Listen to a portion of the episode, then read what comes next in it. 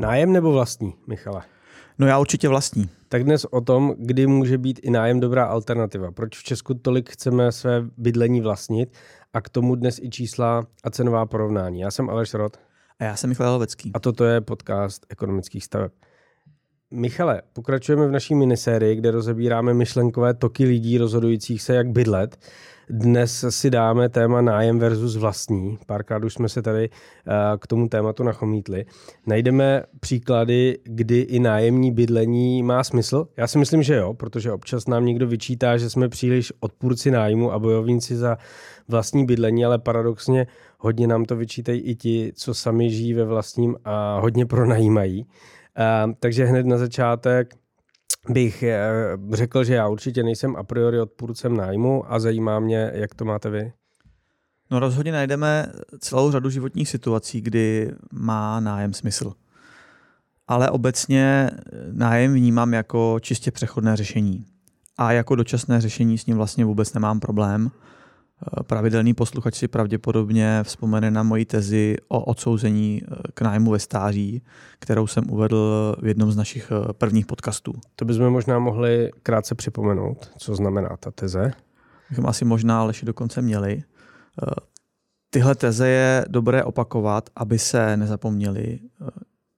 Takže nikdo z nás nemá křišťálovou kouli, aby věděl, jaká bude jeho životní situace v momentu, až budeme za několik desítek let v důchodu, tak bydlení ve vlastním bude taková jediná životní jistota. A bude to jistota toho, že nám nikdo drasticky nezvede nájem nad úroveň našeho důchodu a když na ten nájem nebudeme mít, tak nás vystěhuje na ulici. Ono navíc pro starého člověka eh, může podobná situace vést až k tomu, že pokud ve vysokém věku z podobného důvodu je vlastně násilně vytržen ze svých kořenů, na který byl mnoho let, o desítek let zvyklý, z takového toho bezpečného útočiště, kterým je ten jeho domov, tak ten člověk velmi často velmi rychle začne chřadnout, často rychle sejde a odejde, což nevím, jestli jste Aleši zažil ve svém okolí, ale já bohužel ano. No, um, ty příběhy mám také samozřejmě ve svém okolí, ale pojďme se vrátit k tomu nájmu. Jak jste to myslel s tou tezí? No ten malér by nastal, pokud by eh, v nájmu někdo zůstával nesmyslně dlouho. Eh, já sám jsem samozřejmě nájem během svého života využil několikrát, protože to buď dávalo smysl, anebo prostě pokud jsem neměl jinou možnost. Já jsem v takové situaci byl také a už jsem to tady i zmiňoval a bude to asi jedna z možností, na které se shodneme, kdy nájem má smysl. A nežli se pustíme do hledání výhod pro nájem a výhod pro vlastní bydlení, Možná si s našimi posluchači vyjasníme, proč vlastně v Česku tolik preferujeme vlastní bydlení před nájemním. A tím nemyslím jenom nás dva, že nám to ekonomicky dává smysl, ale že se to ukazuje i z těch průzkumů, kdy uh, pro několik dekád lidé odpovídají na to, že vlastní bydlení je pro ně nějaký cíl, symbol úspěchu, zakořenění, blahobytu, prostě signalizace, že mají plný život, čímž jako cituji jenom ty průzkumy a závěry, které jsem k tomu dohledal. Proč to tak je? No těch příčin je více a já myslím, že bychom si měli ty, ty, ty podstatní eh, tady určitě dneska, dneska zmínit. Takové dvě hlavní. Eh, tou první je v poslední době často diskutované téma nevyřešené důchodové reformy. Pro nás Aleši, tedy současné čtyřicátníky a starší, je už na jakékoliv dobré řešení důchodové reformy hm, asi pozdě, nebo určitě pozdě, bohužel. A ti, co se jen trochu vlastně o tuto problematiku zajímají, tak už to vědí. Vědí, že je čeká velmi nízký důchod – nebo vy jako ekonom vidíte nějaké řešení pro naši skupinu? No, já myslím, že jediné řešení je hodně makat, investovat, nebo si najít takovou práci, z níž se nám nebude chtít odcházet a ideálně obojí. no ale eh, co ten druhý hlavní důvod? No, ten je vlastně stejně podstatný jako ten první. A je, vlastně, je jim nízký rozdíl mezi výší nájmu a splácení hypoteční splátky. Pokud mne splátka hypotéky vyjde podobně draho jako nájem, tak bych byl úplně jednoduše blázen, abych platil nájem. Jak se vlastně lidově říká, je škoda házet eh, každý měsíc peníze do kanálu a na konci nemít nic. No a tyto dvě myšlenky se potkávají. V momentu, kdy je hypotéka pod, podobně drahá jako nájem, pak je logicky to nejefektivnější spoř- nebo je logicky tím nejefektivnějším spořením na ten důchod. Zaplatím si tu svoji nemovitost, ve které bydlím, a na toto spoření vlastně nepotřebuji mít žádné nebo generovat žádné další peníze, protože já ty peníze mám, stejně bych musel zaplatit nájem každý měsíc.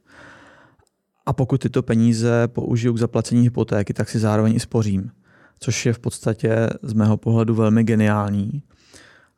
A díky tomu se pak v důchodu eh, vyhnu té chudobě, jak jsem říkal dneska na začátku, k tomu odsouzení, k tomu nájmu, věčnému nájmu, která by pak nastala díky souběhu toho nízkého důchodu, vysokého nájmu. Ta zaplacená nemovitost bude mít vždycky svoji hodnotu.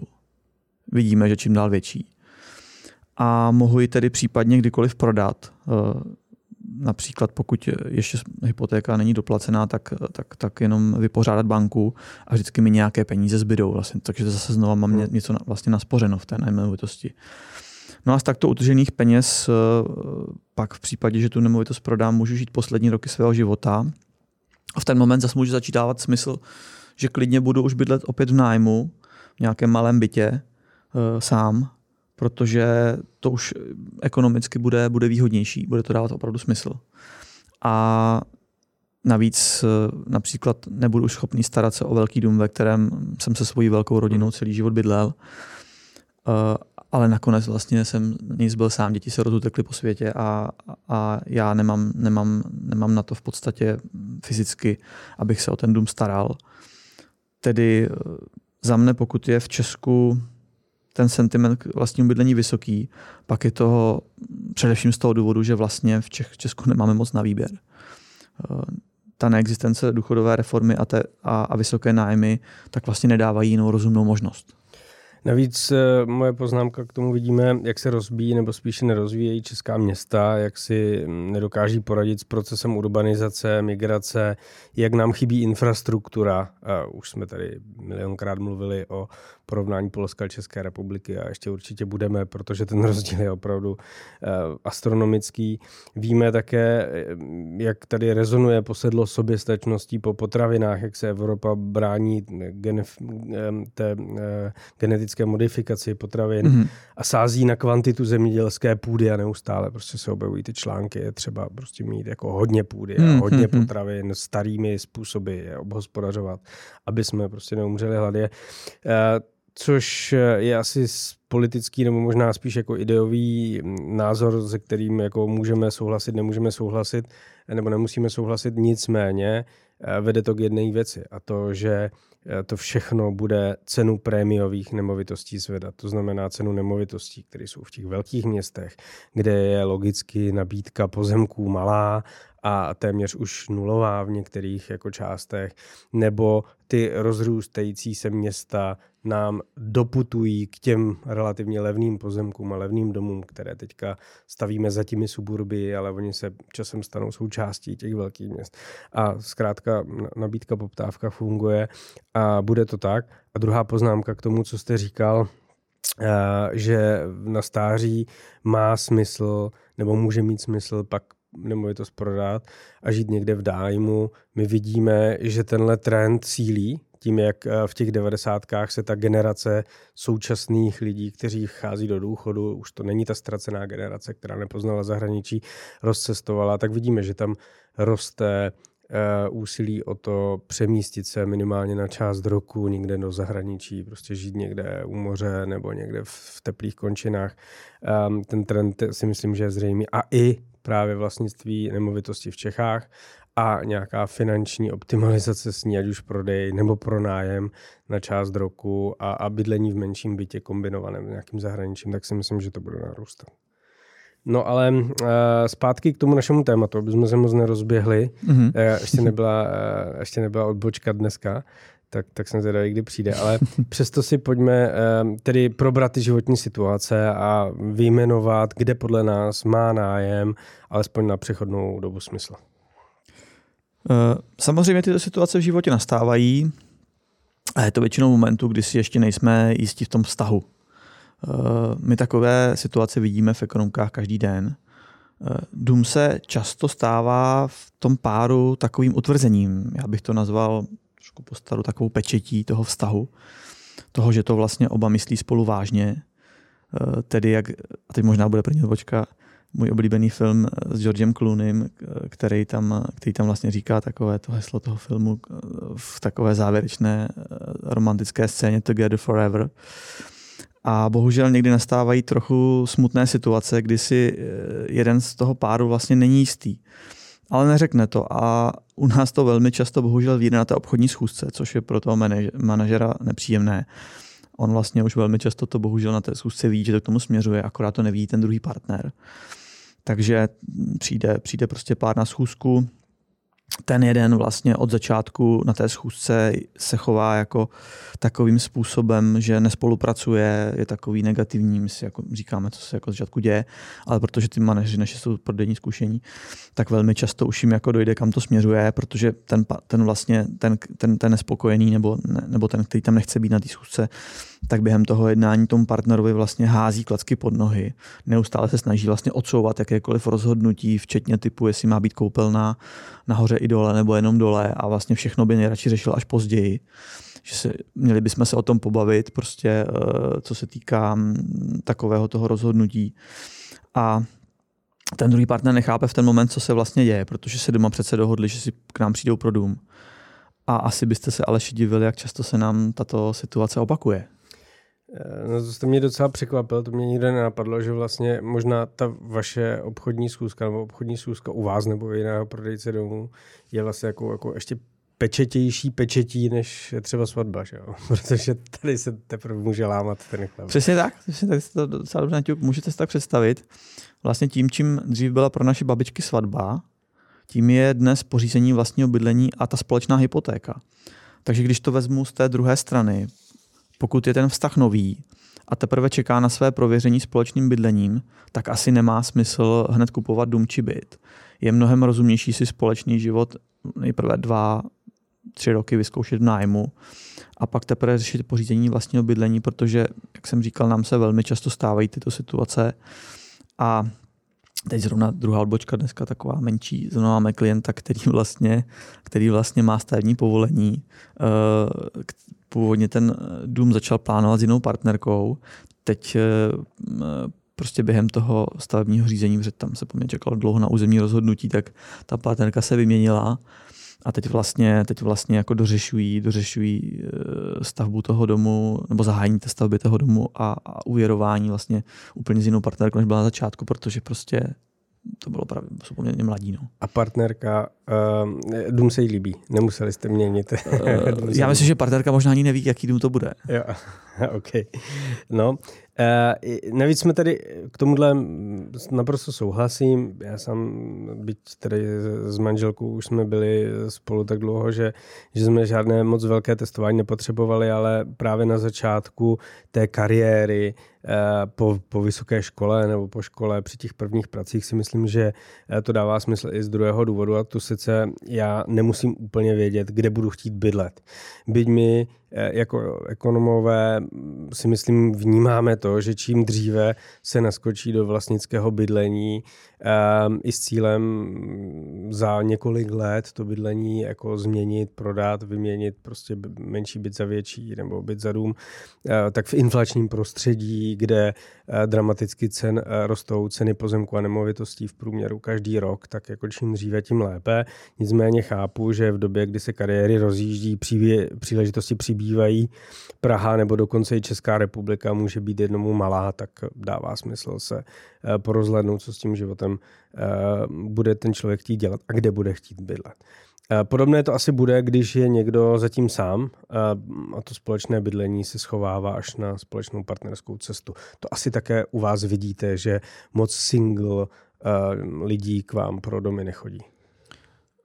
Moc, moc ne, ale mm-hmm. chodí. Jo. Mm-hmm, mm-hmm. Za nás okolností tento, tento týden jsme prodali dům uh, informatikovi, mluvím o Polsku samozřejmě, mm. který, který vlastně přišel pro dům sám, má pozemek od rodičů a, a, v podstatě, a v podstatě vybral si náš program nulová hotovost, byť, eh, byť na, start, na start té stavby bude mít peníze, takže eh, a nemá partnerku vysloveně, mm-hmm. jako začíná sám, samozřejmě je to mladý člověk, takže asi předpokládá, že do budoucna tam, tam nějakou partnerku a rodinu mít bude, ale v tuto chvíli vlastně to, takže to je jako jen třetí odbočka. A on možná tam bude jako pracovat v tom domě, takže to bude je to, je to, je to možné. Mm, jasně. Je to, je to, je to asi, asi velká možnost. No. Ale singles, je to tak. Uh, ta další skupina vlastně, mm, která jsou takoví ti, kteří se často stěhují za prací. Uh-huh.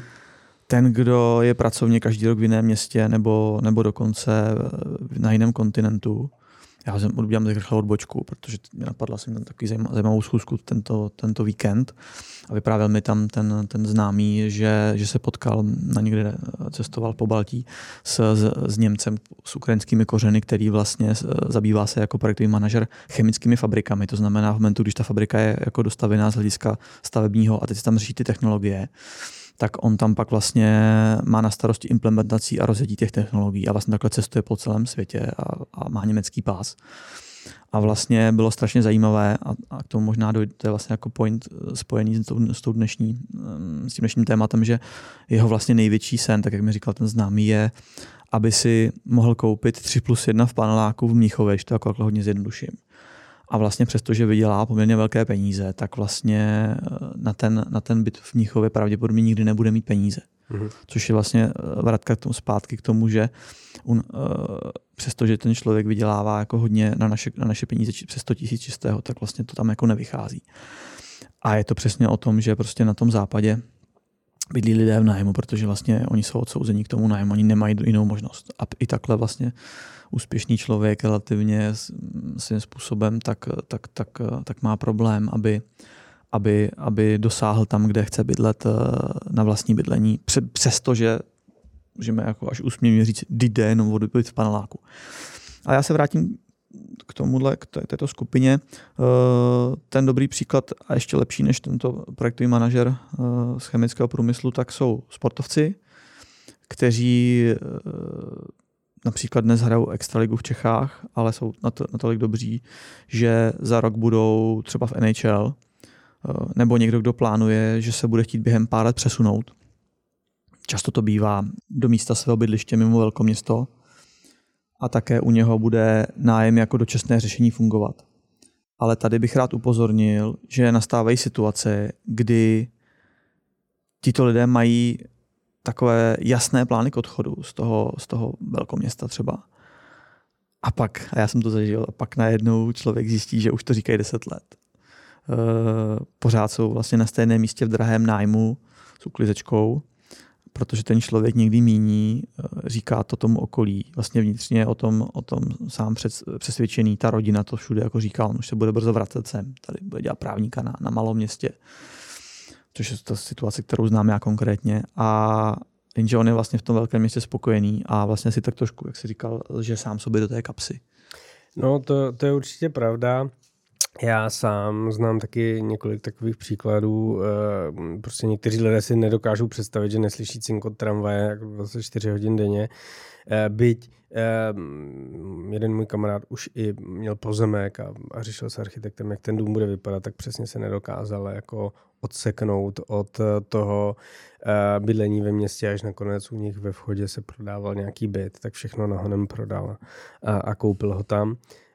Um, Znám taky pár příkladů, eh, kdy eh, se lidé na straně poptávky dostali k inzerátům na super výhodný nákup rodinného domu těsně po kolaudaci, jejichž majitelé si uvědomili, že jim vlastně chybí město po několika měsících bydlení na vesnici a ten dům rychle prodávali tak eh, zde jenom buďte opatrní, je to zhruba tak, jako, že každé druhé auto v autobazaru je po zubaři důchodci, kteří se o to auto pečlivě staral. Um, jako tyhle super eh, vůbec nejezdil. výhodné, přesně tak, tyhle super výhodné nákupy na tom trhu se určitě můžou objevit, ale nejsou tak časté, jak časté jsou inzeráty na ně. Eh, opačně se podívejme, kdy nám dává smysl to vlastní bydlení a kdy vlastně ti lidé bydlící v nájmu podle nás a možná nejenom nás nejednají úplně racionálně. No spoustu toho už naši posluchači vlastně odhadli a odhadnou z toho vyprávění, které tady dneska vedeme a které i v minulých dílech jsme vedli. Ve chvíli, kdy víme, s kým chceme žít, kde chceme žít, eh, tak by vlastně to bydlení mělo být zásadní životní priorita. Z těch důvodů, který jsme tu dneska uvedli. Protože budeme místo nájmu platit hypotéku, tím pádem bohatneme, splácíme svůj majetek místo toho, abychom spláceli majetek toho svého domácího, nebo jak teď, nedávno, jak teď nedávno bylo populární na Twitteru, toho svého landlorda. Eh, myslíte nářky lidí nerozumějících ekonomii, kteří tam eh, hlasitě křičeli, že landlord, to znamená vlastník nějakého bytu, který pronajímá, je nejzbytečnější povolání na světě. Ten člověk nic nedělá, jen inkasuje každý měsíc vaše peníze. No, tak to jste mě zase povolil. Ale taky jsem ty kauzy zaznamenal. Je to tak, je to tak. Eh, tím, že pořízení nemovitosti jednou splatíme, tak nám tento nájem, tento výdaj definitivně odpadne a bude nám každý měsíc vlastně zůstávat na účtě. A naprosto zásadní efekt je pak efekt toho zhodnocení nemovitosti. A tento funguje víc u domů než u bytů. Samozřejmě to myslím obecně, výjimky bychom určitě našli. Dům, který si někdo pořídil před pěti lety za pět milionů, tak eh, dneska prodá za dvojnásobek.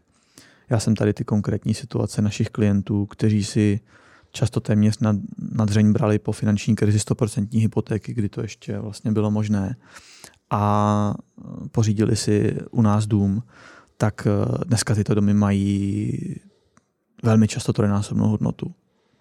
V jednom z nedávných podcastů jsem zmiňoval, uh, jsem to zmiňoval, eh, a tato finanční páka je tím, o co, mm, to, o co vlastně hmm. tím pořízením toho vlastního bydlení usilujeme. Abychom si vytvořili na naší nemovitosti to největší zhodnocení, jaké jde, protože tento velký majetek nám pak dává velkou míru svobody a jistoty pro všechny ty možné životní situace, které potom nastanou. Proto tady tak často mluvíme o tom, že při výběru pozemku nebo i bytu dává smysl mm, dát si záležet na tom, aby jsme zvolili dobrou lokalitu, mm-hmm. perspektivní, která se bude rozvíjet, která se bude připojená na infrastrukturu, nebo se na ní bude v budoucnu připojovat. Eh, David tady hodně eh, mluvil o vysokorychlostních tratích. Tak, tak. to jsou přesně ty věci, které jako tu páku pomáhají vytvářet.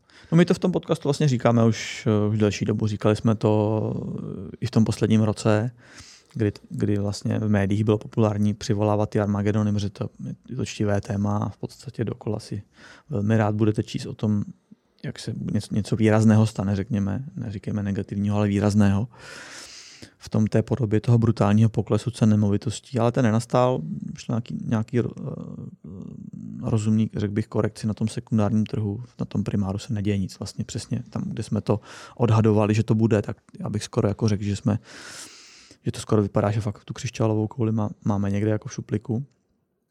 A navíc teďka, nevím, jestli to Aleši chytl, před několika týdny byl zveřejněn velmi zajímavý průzkum. Ona se mu fakt, fakt jako docela u nás tím médiam jako věnovala. Eh, byl to průzkum Německého hospodářského institutu IFO a Institutu pro švýcarskou hospodářskou politiku. A je to fakt velký, prostě mega průzkum. Podělo se na něm vlastně 1405 expertů ze 133 zemí, takže jako opravdu velký, velký průzkum. A Tito experti očekávají celosvětově v příštích deseti letech eh, každoroční růst cen nemovitostí o 9%. To znamená, že v podstatě během deseti let eh, se celosvětově zdvojnásobí cena nemovitostí. Když to jako zjednoduším, ono to samozřejmě byste měli, že to je víc, než, hmm. ale já takhle jako zůstaneme u toho zdvojnásobení. A Zajímavý je, že uh, oni se docela detailně zabíjeli i tou východní Evropou, což v těch průzkumech zahraničních nebývá časté takhle podrobně. A tam dokonce jim vychází ten růst ten ještě vyšší. No a typněte si, Aleši, co bude hlavním motorem toho růstu?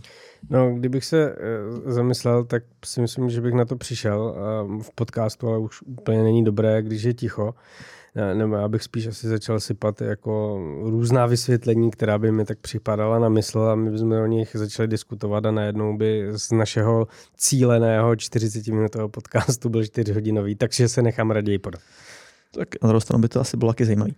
Uh, a možná to někdy uděláme, mimo jiný, mimo jiný bajíme se o vánočním dílu, který by mohl být trošku, eh, trošku z, jiné, z jiné kategorie než ty, než ty naše běžné podcasty, tak můžete se posluchači těšit, určitě k tomu dojde.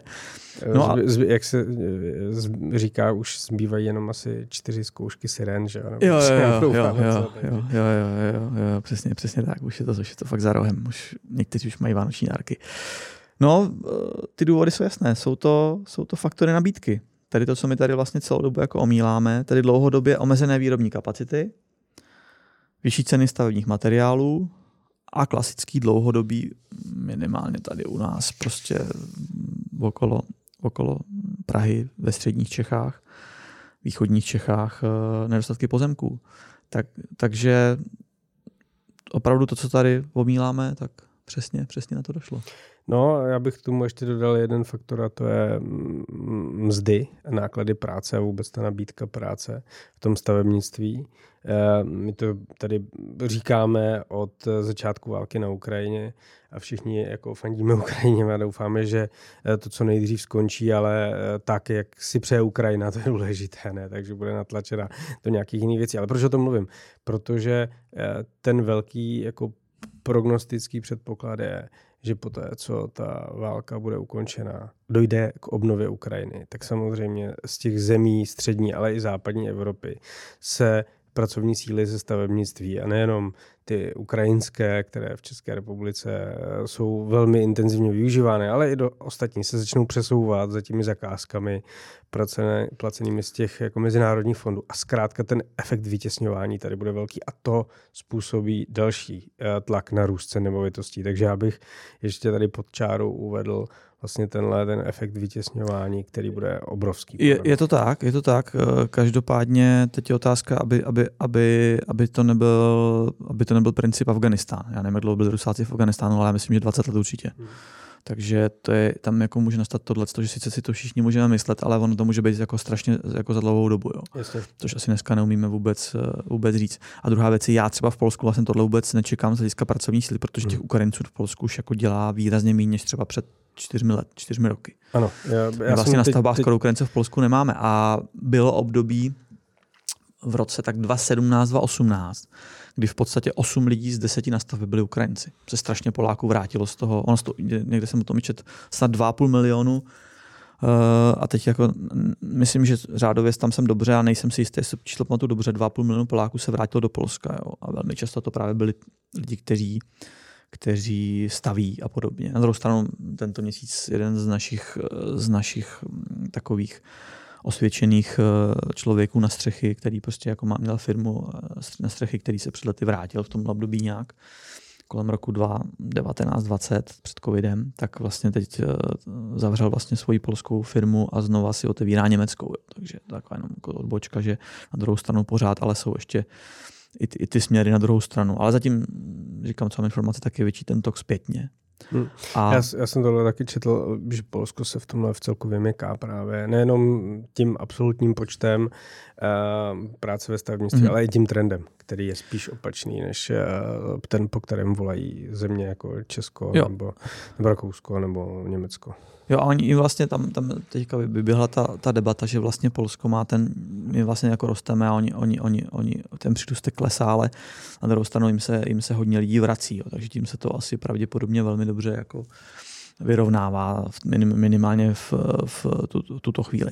No ale po, po základ, po, jako ten zásadní point z tohohle toho je, že, že se vlastně potvrdilo to, co jsme tady říkali, to znamená potvrdil to velký, velký nezávislý průzkum, opravdu ma, masivní a, a přesně, jak jsme to tady prostě říkali, eh, a říkáme to nejen my, prostě v roce 2030 eh, je takový ten datum, pokud teď něco nezačneme dělat, tak, tak po roce 2030 to tady bude špatné, protože u nás opravdu ta příprava je dlouhá a Teď tady něco rozpracované určitě je, ale pokud se nezahají další nové přípravy větších, větších projektů, eh, jako co se týká bydlení a nezahajují, tak, eh, tak ta díra prostě se, se posune v čase, dodělá se to, co teďka v to chvíli připravené je, to je něco připravené, ty, ty, ty developeři mají, oni to říkají, to jenom zamrazili, No a potom vlastně nastane tato situace, že, že pak tady skutečně to bydlení bude drahé i, i ve spojení s tím, že se možná někteří mohou, mohou zamilovat do toho nájmu. Ví, víme, že Česká spořitelna kupovala od, od Sekery si nepletu minulý měsíc.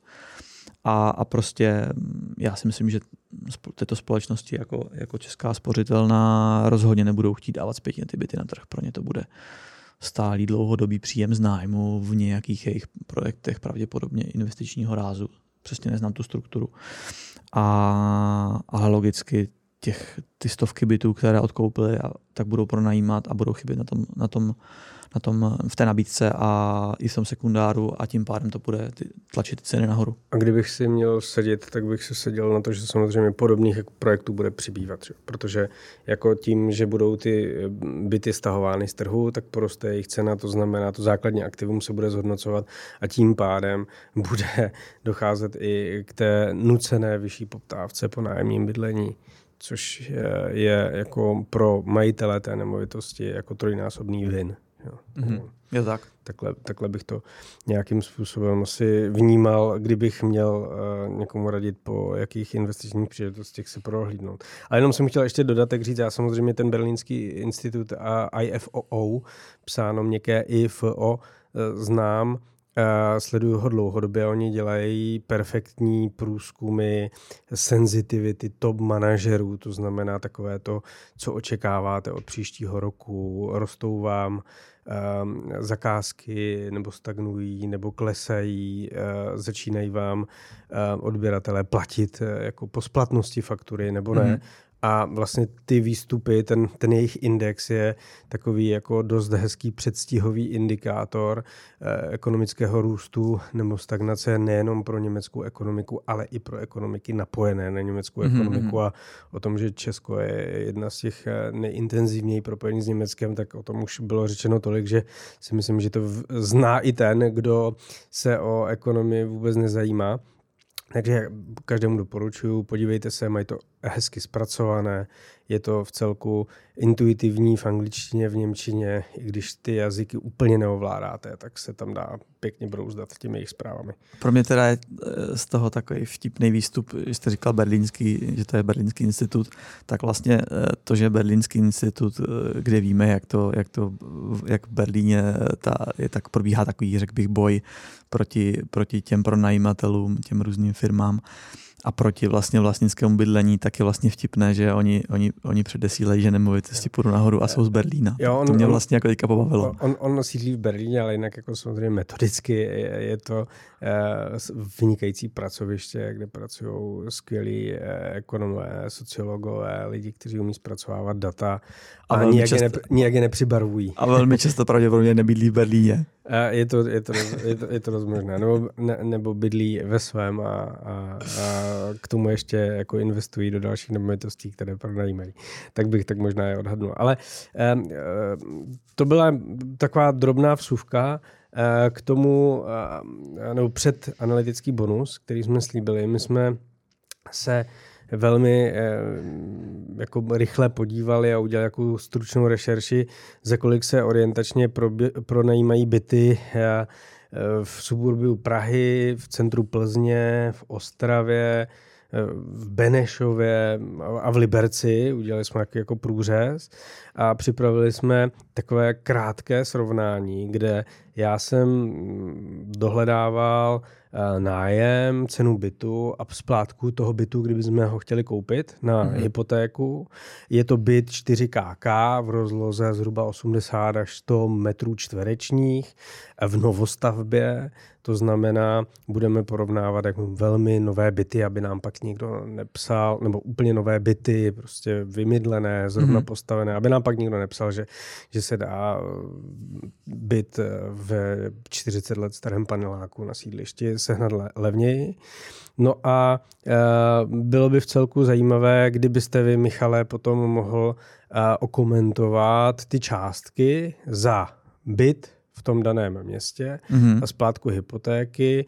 E, vaším e, pohledem, e, to znamená, za kolik by se podobně velký byt, i spo, teda dům i s pozemkem, dal v té podobné lokalitě postavit. Super, no. super. Bude to, ještě znovu já to zopakuju, porovnáváme nový dům v současnosti stavěný s bytem, který v tuto chvíli je v nabídce a je to zase nový byt. To znamená, to znamená, není to nějaký stoletý sekundár. To je základní point. Opravdu porovnáváme hrušky s hruškami. Jo.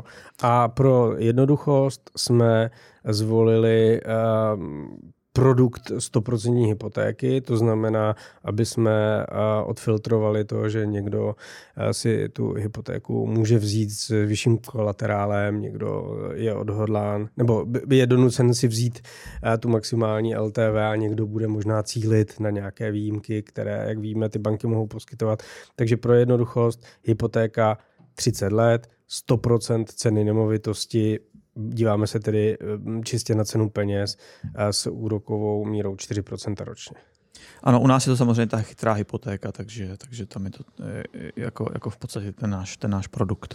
Tak, když se podíváme na Prahu, tak já jsem tak brouzdal těmi servery, které pronajímají nebo které nabízí pronájem novostavby 4KK 80 až 100 metrů čtverečních. Ten rozptyl byl poměrně velký, ale kdybychom vyfiltrovali takový jako nějaký mediánový, eh, mediánový eh, nájem a odsud jako 30% bodů doleva a 30% bodů doprava, jinými slovy odfiltrovali bychom ty extrémy, tak se dostáváme k nějaké částce 35 až 90 tisíc s nějakou průměrnou částkou kolem 60 tisíc za takhle velký byt v novostavbě.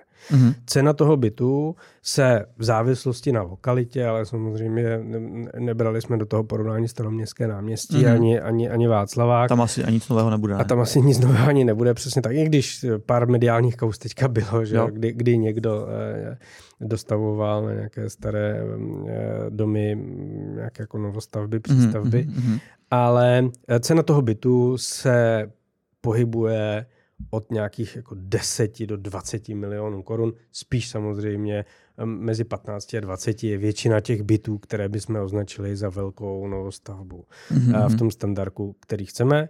No a kdybychom si na takový byt chtěli půjčit, tak bychom hypotéku spláceli někde od 47 do 95 tisíc korun měsíčně, zase v závislosti na tom, kolik by ten byt stál. Eh, vlastně mm, srovnatelný, my jsme použili teda ten benchmark stejný, 80 eh, byt je zhruba náš dům, velmi oblíbený dům Miluška, patrový dům, takový poměrně jednoduchý, eh, s pozemkem a a vlastně na území Prahy s tím, že musíme započít, započíst poměrně velmi drahý pozemek, tak ta splátka potom vychází na 62 tisíc korun. Mm. To znamená, když bychom vzali medián toho nájmu, někde kolem 50 až 70 tisíc bych řekl, tak, eh, nebo ne medián, ale jako to, to střední pásmo, tak splátka domů je podobná. Je to tak, je to tak, je to srovnatelné. Plzeň. Eh, nájem novostavby 4KK z 80 až 100 metrů čtverečních podle toho, co zrovna bylo v nabídce, se pohybuje od nějakých 20 do 29 tisíc. Ceny těch bytů od 5 do 10 milionů, přičemž kdybychom takový byt chtěli zafinancovat 100% hypotékou, spláceli bychom při 4% sazbě a 30 leté hypotéce 23 až 47 tisíc korun. Co dům? U domu je to u té naší milušky zhruba s pozemkem 34 tisíc korun. Uh-huh. Dokonce si myslím, že tady to bude, asi bych uměl jako vyhrabat z posledních měsíců poměrně hodně nabídek, eh, kde bychom to potvrdili opravdu reálným klientem. Ta Praha je taková trošku specifická, byť v Praze ta poptávka a, a samozřejmě bavíme se o Praha celá, celá vlastně ta spádová oblast Prahy, to znamená, to znamená, ty hranice Prahy nejsou jenom, jenom Praha 1, Praha 2, to třeba uvědomit, že ta Praha je poměrně jako mm, v tom kraji jako rozložená na velkém území. E, ta Plzeň, tam, tam bychom asi velmi snadno našli poměrně hodně klientů přesně v této situaci. Mm-hmm. Prostě taky hodně. Jasně. Um, nájem 20 až 29 tisíc je samozřejmě nájem někde v centru Plzně. Kdybychom zase si hráli asi s, tou, s tím suburbiem Plzně a nějakou jako dobrou dojezdovou vzdáleností, tak uh, předpokládám, že tam by u té Plzně, a David o tom jednou, myslím, mluvil dokonce u té Plzně, tam ta cena těch pozemků jde v celku rychle dolů. Mm-hmm, je za tak. každý kilometr. Je to tak, je to tak, je to tak, je to tak, od centra dál. No, no, no, no, tam to pak, pak padá. No. Uh, Ostrava. V Ostravě těch uh, bytů nebylo úplně hodně v nabídce. Když bych to zase vyfiltroval, 4KK, novostavba, nový byt, rozměrný 80 až 100 metrů, tak ty nabídky se pohybovaly kolem 25 tisíc, řekněme 24 až 28 tisíc, jich bylo jako nejvíc. Cena toho bytu 9 až 13 milionů korun splátka hypoteční 42 až 62 tisíc, pokud bychom to napočítali při těch parametrech hypotéky, které jsme zmiňovali. A samozřejmě náš Dumiluška s pozemkem eh, vychází na zhruba 25 tisíc korun splátka měsíční, takže, takže v podstatě srovnatelně s tím nájemem. Zatímco u, u té Plzně jsme byli s tou splátkou domů o trochu, o trošku výš, tady jsme vlastně um, dost podobně. Tady ten pozem, pozemek je o něco v té naší cenové mapě, protože samozřejmě vycházíme z našich cenových map, uh, tak jak je máme vlastně uh, za poslední roky vlastně uh, nějaký jakoby průměr. Hmm pro danou eh, oblast. Pak, pak, jsem, pak jsme zvolili Benešov, um, to znamená město um, relativně velké, nedaleko Prahy, Prahy uh, na dráze, to znamená vlakem do Prahy v celku komfortní, rychlá cesta. Ano.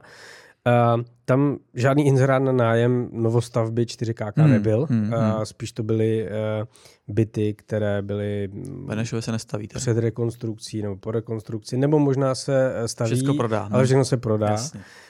Um, což je možná i pro někoho zajímavá investiční příležitost. Lidé, kteří by chtěli si pronajmout velký byt uh, v Benešově, tak nemají žádnou jako nabídku. Ale cena těch bytů zase jich moc k prodeji tam nebylo, ale oscilovala tak nějak kolem 11 milionů, eh, což zase už eh, lze odhadnout z těch předchozích eh, cenových rozpětí a splátek. Ta splátka se pohybuje někde kolem 52 tisíc, mm-hmm. pokud bychom nákup toho bytu chtěli zafinancovat. Hypotéku. 100% hypotéku. No, u nás, u, nás, u nás je to malinko výš než ta Ostrava, o něco níž než ta Plzeň tam vlastně naší zkušenosti eh, s pozemkem naše Miluška za zhruba 27 tisíc korun splátka měsíční. Uh-huh. Um, super. Uh, když se podíváme na Liberec, na sever. Uh, což bylo další město, na sever, tak tam v celku překvapivě ty nájmy byly o dost níž než třeba v Ostravě, což mě překvapilo. A novostavba 4KK se tam dá pronajmout od nějakých 16 do 22 tisíc korun. Cena toho bytu je ale poměrně velká, tam zůstáváme v hmm. podobném hmm. rozpětí, jako u těch měst, kde... Krajský povedz. Eh, přesně tak, kde, kde ty nájmy byly vyšší, 9 až 11 milionů korun za takový 4KK byt v novostavbě, eh, což nám zase determinuje determinuje splátku někde 42 až 52 tisíc. Mm-hmm. A tam vlastně ta cenová mapa za ten pozemek vychází velmi podobně jako v Ostravě u nás, z těch našich statistik z poslední doby. Tedy, tedy ta splátka domů Miluška okolo, okolo 25 tisíc eh, korun měsíčně.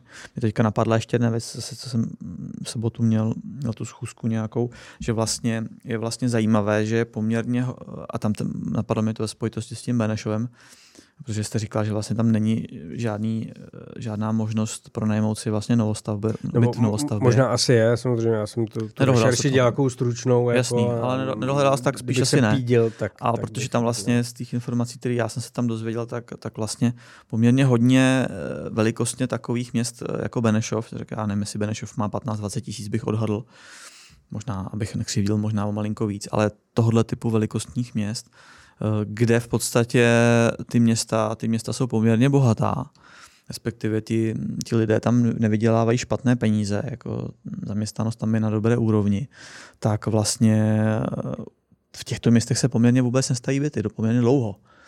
Tam vlastně je velmi často nabídka starého sekundáru panelového, ale eh, a ten právě ten známý mi to říkal, že vlastně v jednom takovém městě se chystá vystartovat s tím takovým projektem, protože on vlastně tam zjistil, že tam se prostě mnoho desítek let vlastně nepostavilo žádný bytový dům, že tam se vlastně jede na tom starém, maximálně něco zrekonstruuje, ale novostavby bytů z 20, 30, 40 bytů v projektu prostě vůbec nejsou a poptávka tam přitom je a, ukazuje tam to, že možná Benešov na tom bude podobně, nevím. A každopádně, kdo, by, kdo se chystá, jako in, nebo kdo se pohybuje v investování do nemovitostí, možná je to nějakou rešerši, zjistit, jako otestovat si několik, několik tak, takovýchto větších měst, a ne, ne, ne, nemusí to být města hnedka u Prahy, ale možná by šlo trošku od Prahy dál, kde v podstatě zjistíte, že třeba by tam ta poptávka byla a, a vlastně se tam vůbec nic nestaví mnoho let.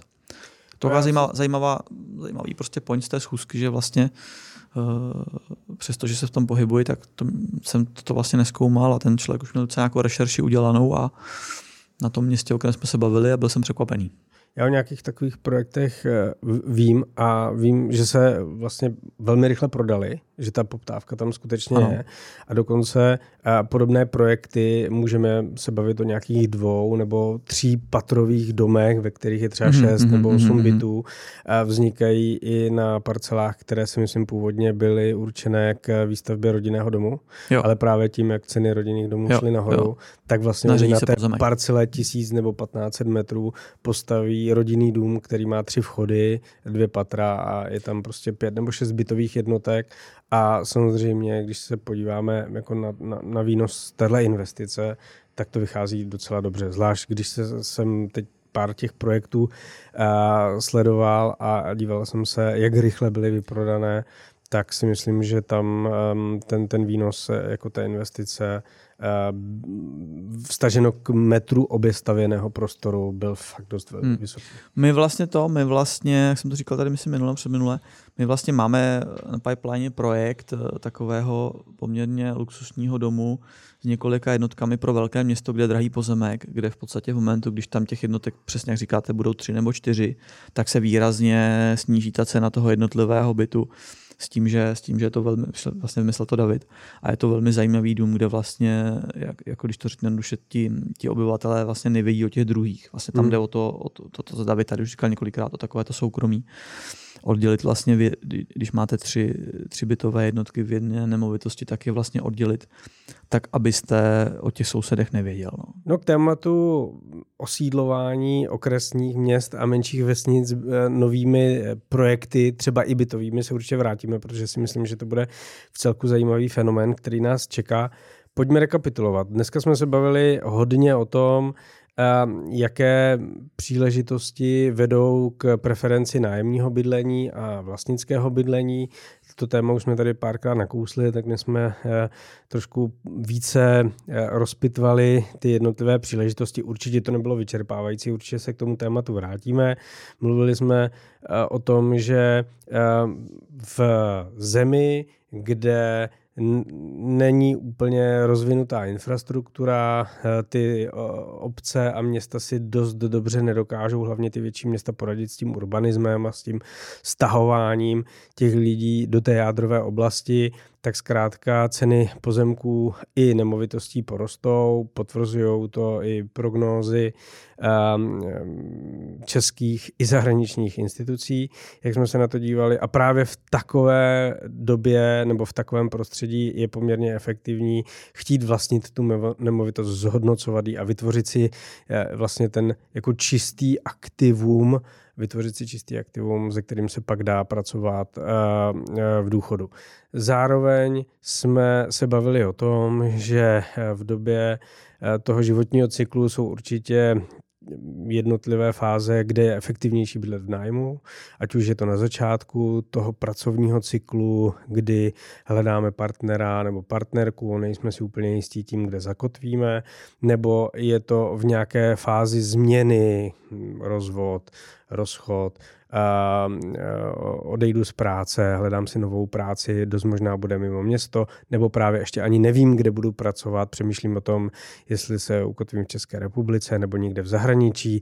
Samozřejmě řada těch prací je tak eh, plná cestování, že ten člověk v zásadě uh, přijede domů jednou nebo dvakrát do měsíce, jenom si vyměnit prádlo a zase jede na cesty, tak v takovém případě asi taky nedává smysl starat se o vlastní nemovitost, to spíš tak vlastně ta pronajímat. No ale uh, shodli jsme se na tom, že taková ta komplexní fundamentální analýza situace nás stále vede k tomu, že vlastnit nemovitost v prostředí, které je inflační, teď docela hodně, časem bude mírnější, ale určitě nebude deflační. Když se podíváme na, na fiskální a monetární politiku v době, kdy ta nabídka bude v celku Eh, zaklesnutá na stagnaci a kdy eh, poptávka po vlastnickém bydlení bude velká, tak prostě vlastnit nemovitost dříve je výhodnější, než vlastnit nemovitost později. Jinak eh, máte pravdu, Aleši, a jinak vlastně my jsme tady teďka řekli ty nájmy v těch městech, takže si představte, že platíte důchod a měli byste platit ten nájem, který vlastně Aleš tady našel. Samozřejmě je to novostavba, můžeme se bavit o tom, že velký to třeba byt. velký byt, že samozřejmě ten byt bude menší, ale už i z tohoto si myslím, že je vidět, že skutečně jako mít 20 tisíc důchod a 20 tisíc nájem jako je špatný poměr. No. Ono v některých městech eh, to úplně jako nefunguje lineárně, to znamená rozdíl mezi jako nájmem 2KK eh, a 4KK eh, není poloviční. Není. To rozhodně tak neplatí, určitě jako takové příklady najdeme, ale ta prémie za to vlastnictví, respektive ta prémie za to nevlastnictví, za to, že prostě bydlíte u někoho doma a ten si určuje cenu podle nabídky, která je spíš menší než větší, tak ten se samozřejmě projevuje v tom, že ty nejvíce poptávané nájemní byty, jako jsou 2KK, tak rozhodně nestojí eh, v řadě měst polovinu toho, co obrovské byty. Je to tak, malé byty neustále pořád táhnou nejvíc. Prostě když máte malý byt eh, v dobrém místě, tak ho vždycky velmi rychle, velmi dobře prodáte. Přesně tak. No, to srovnání, které jsme udělali na těch šesti městech zhruba, nebo pěti městech, tak to určitě budeme dál rozvíjet, s daty budeme dál pracovat. Pokud byste měli nějaký zajímavý nápad nebo postřeh, určitě nám ho pošlete, budeme rádi. A dál nám pište vaše podněty na podcast zavináč ekonomické stavby CZ nebo skrze sociální sítě a těšíme se na slyšenou příště. Hezký zbytek léta.